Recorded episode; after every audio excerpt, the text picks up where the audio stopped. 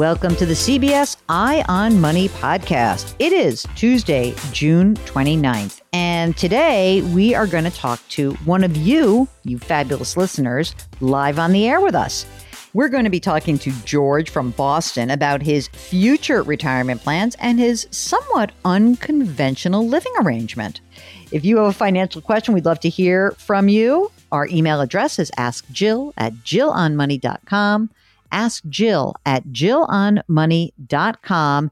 Or if you're on our website, if you're on the jillonmoney.com website, all you need to do is click the contact button ask your question, and tell us whether you will come on the air live or not. That would be so much fun. Mark will do the rest. Okay, we're going to talk to George right after this. This spring, if you'd rather spend time enjoying your lawn instead of trying to keep it alive, there's good news. TruGreen is the easiest and most affordable way to get a beautiful lawn. All you have to do is water and mow, and they'll do the rest weed control, fertilization, aeration, and even some things you might not even think of. They'll do all of it, while you can do literally anything else. With TruGreen, you can have your lawn looking as good as a putting green. That's not hyperbole. TruGreen is the official lawn care treatment provider of the PGA Tour. TruGreen offers a satisfaction guarantee, and they have a verified best price promise, which guarantees you the lowest price with no compromise on quality. You do you. Let TruGreen do your lawn care. Visit trugreen.com to get the best lawn at the best price with the best people guaranteed. George from Boston, welcome to the program. How can we help you out today? I am a relatively young uh, person. I'm, I'm 28 years old. My wife um, is actually just turning 28 as well. We both started our career in the nonprofit sector. Um, and I, we actually both changed jobs recently. She started working at um, a search firm, and I um, actually started working at a, a small consulting, uh, Salesforce consulting company. So we have a couple goals. One of them is to buy a house um, in the not too distant future. Um, we're also looking to have a baby in the next few years, but wanted to ask about saving for retirement and asset allocation. Since we both started new jobs, we have to go through all that and, and figure out what we want our asset allocation and also whether to enroll in Roth 401ks or in traditional 401ks and what might be best to do there. Got it. So let me ask you a couple of questions. So you're both now, you have left nonprofit land. You're both now in for profit land, correct? Yeah, that's correct. And my wife was actually um, on furlough for six months and then um, was laid off. So we had a little bit of a, a gap there. And um, I was luckily employed through that, but we did both changed careers um, pretty close together within wow. a couple months. That's a lot to take in, though. I mean, like to both start new jobs is tough. I'm so glad you both have jobs, so that's fantastic to hear. Has the shift in career meant a change in compensation? Are you making more or less or the same than you were? Yeah, we are luckily um, making more, given uh, we were both in uh, different size nonprofits, but um, we are making uh, a good bit more than we were how much are you earning now, George? Yeah, combined, uh, we make um, 127,000. And are you both eligible for 401ks through the new work? We are. Um, I have a, a 90 day waiting period, so um, we have a little bit of a gap there, but um, we are both eligible. And 401ks, are they both 401k plans? Yes, they are both 401ks. And they both have Roth options? They do, yeah. They both have Roth, Roth Great. options. And matching as well, or not? Um, mine has a, a match, a 5% match. My wife actually has um, some profit sharing. Uh, so it's a little bit new for us coming from the nonprofit sector. So you're renting right now. How much do you pay in rent? We have a little bit of a funny situation there. Um, during the pandemic, we had an opportunity to um, move from our small one bedroom into the house that my wife's grandparents uh, used to live in that her parents were renting. So we are, are basically paying, uh, you know, the property taxes, and we're paying about nine hundred dollars a month, you know, because of that that situation. So, uh, um, so far, so far, I like that rent. Is this a house that you would would like to buy from the family and live in, or not? Yeah, initially we thought that might be the case, but um, the cost of living in the area that the house is, the value is, is probably too high for what we could afford. So we probably would look elsewhere. We're not quite sure how long we would be here, but we're kind of in a in a waiting period while this is a opportunity where we can pay re- pretty low rent, but it probably will get sold in a in a year or two, something like that. Okay, because that's like such a great deal. What about, let's go into some of the other particulars. Do you have some debt that's left over, maybe school debt or other debt that's outstanding? We are also very fortunate um, in that capacity. We um, neither of us have any debt coming in, so I love um, that. yeah. Love it. Fantastic. Uh, okay, now in in looking at the old retirement plans, what did you do with those? Did you leave them where they were? Did you roll them over? What happened? my old retirement plan, which is traditional 401k, I did roll that over. It was with Fidelity, so I, I kept it in Fidelity.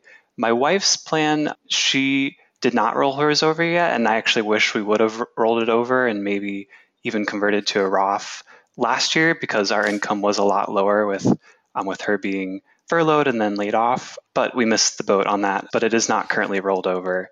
How much is in each of these accounts? I have just about eighty-five thousand, hmm um, and hers is about twenty-eight thousand. Do you guys have any other retirement accounts? Do you have Roth IRAs right now or not? We did start those a couple years ago. Mine has a, about twenty-four thousand, and hers has about fifteen thousand. I know you're putting in six grand a year. We just started a few years ago, um, but that is the plan to max out as early as we can with the full full six thousand. Okay. Once you start contributing to your 401k, what is your goal in terms of how much you're going to put in there? Given our situation this year, where our expenses are pretty low and we we both started new jobs, um, we are potentially planning on maxing out. Maybe even both. I'm not sure how we'll you know how close we'll be able to get there, but given our expenses are pretty low and our only big savings goal is a house down payment that we actually already have about like $124,000 saved for a house down payment. We figured we might divert our energies into saving more for retirement this year given our our situation. So you have 124,000 in the house down payment fund. Is that separate from your emergency reserve or is that all sort of clustered in together? It is separate. Our emergency fund is is about twelve thousand. It actually is about five months of expenses right now because our um, our expenses are so low at, at this time. But we might look at beefing that up a little bit. How much must you spend on a home? Let's talk about that. Both our jobs that we did start might have the potential for remote work. We're kind of wondering maybe a couple of years or even a, a year or two down the line, we might you know look a little outside of the Boston area. Probably not going too far, but might help us um, be able to purchase a house um, by not. Maybe you get to um, go to New Hampshire close. where there's no state income tax, right? Yeah, that that's um, something. It's actually not that not that far away. I know. It's like southern New Hampshire. It's always so weird. I lived in New England for a while and I was like, what? There's but but but but but I know that the property taxes there are killer. So Yeah. you sometimes you pay one way or the other. What are you thinking about in terms the, of the amount of money that you would spend on the house? So that house down payment fund, um, what does that represent? What's the house value that you think you could afford right now? I think our down payment fund um, is pretty close to what we would need to cover um, the 20% down payment and any extra, any other costs that come with the closing process. So like Um, 550, 600,000 is like the type the amount that you would be spending? Um, I, that's part of the conflict. I, I personally feel like it'd be pretty nerve wracking to buy a house that expensive, which that's kind of the reality of the area. But I would ideally like to pay closer to 400, 450 Okay. max, but Okay. um, that would be hard to do in this area.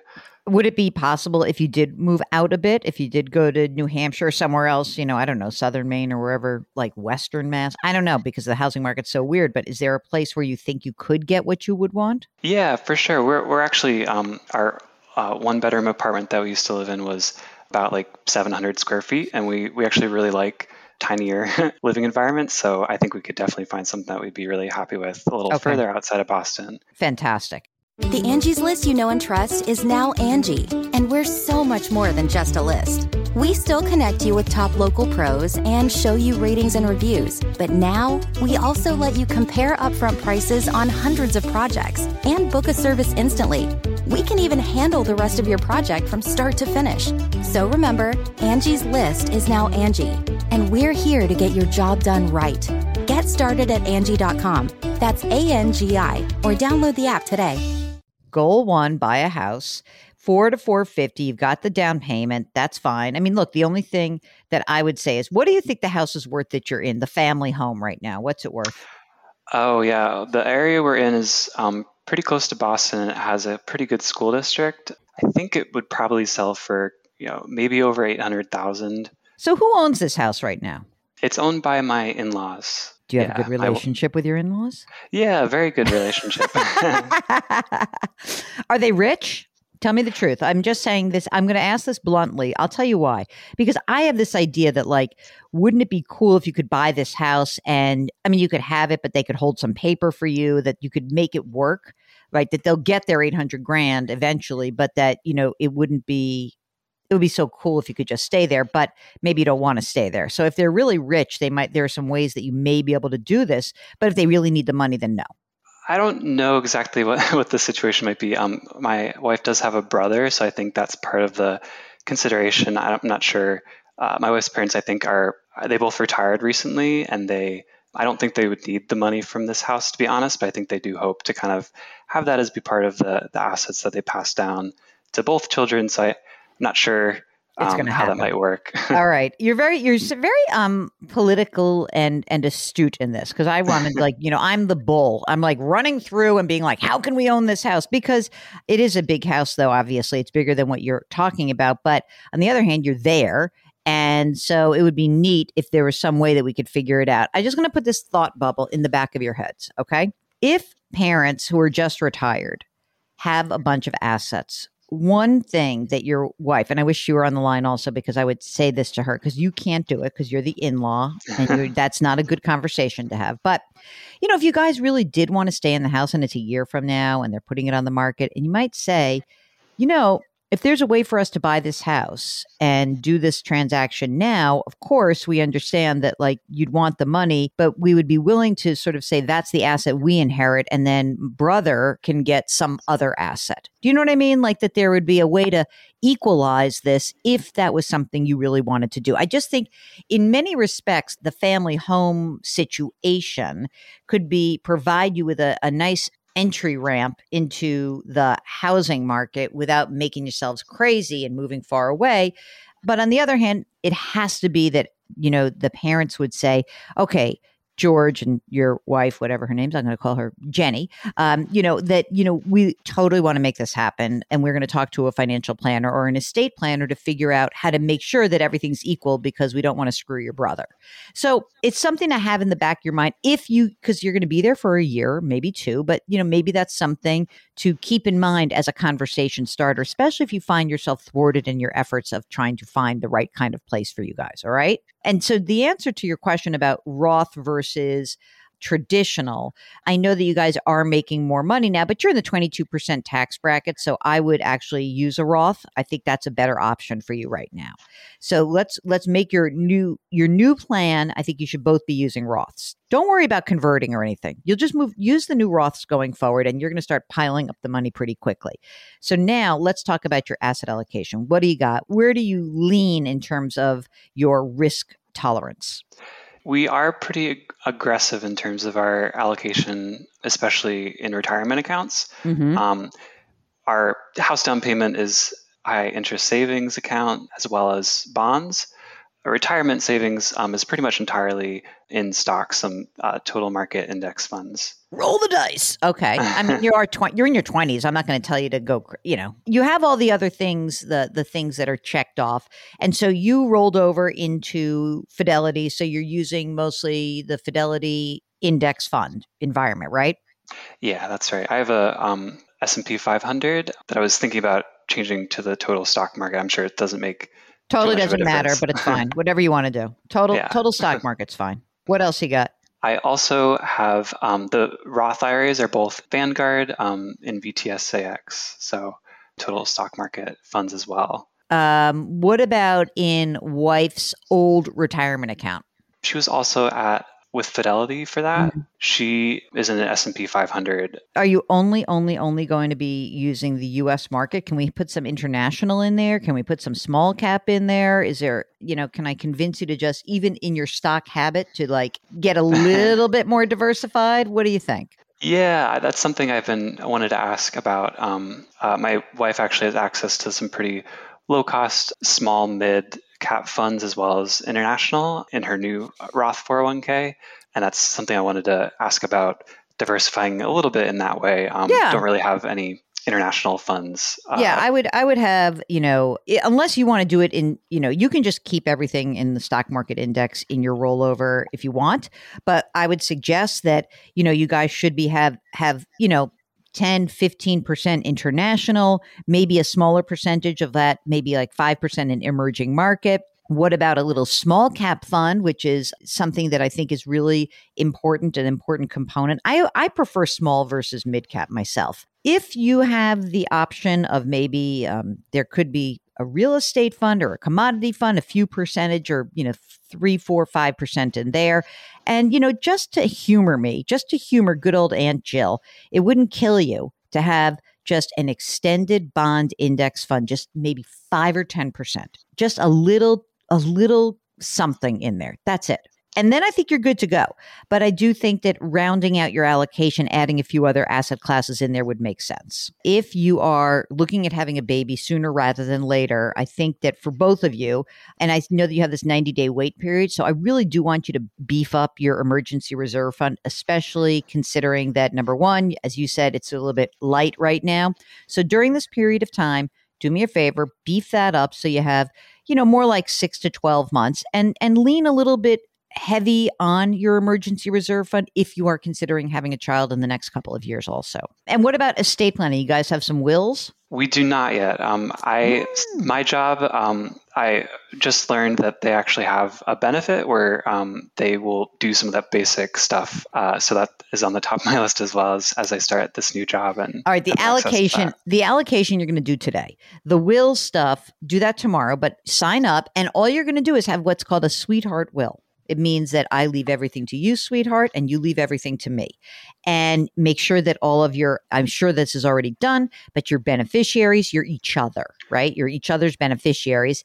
The reason why you want to just have the wills, might as well have the wills done now. Then when you have the baby, Yeah. you can very quickly adjust. I think that you'll probably need to think about some, you probably don't need much life insurance right now, but when you have a baby, you're going to put that on your list also. Like, oh, we should get some life insurance. Small little matter that you should understand is that it's very hard to get insured once you are pregnant.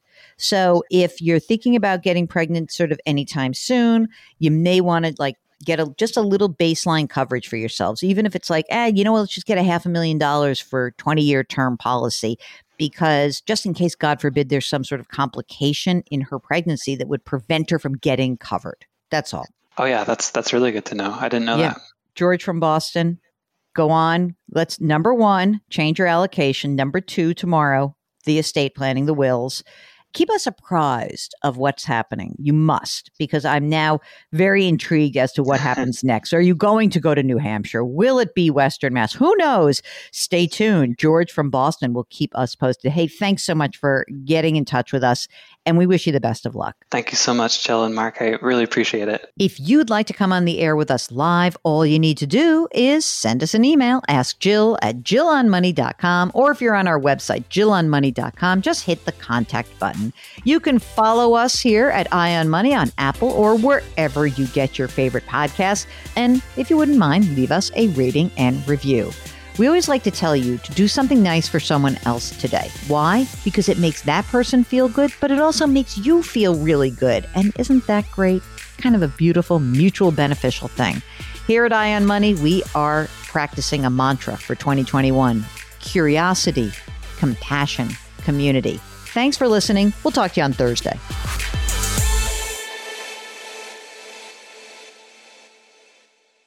If you like Money Watch, you can listen early and ad-free right now by joining Wondery Plus in the Wondery app or on Apple Podcasts.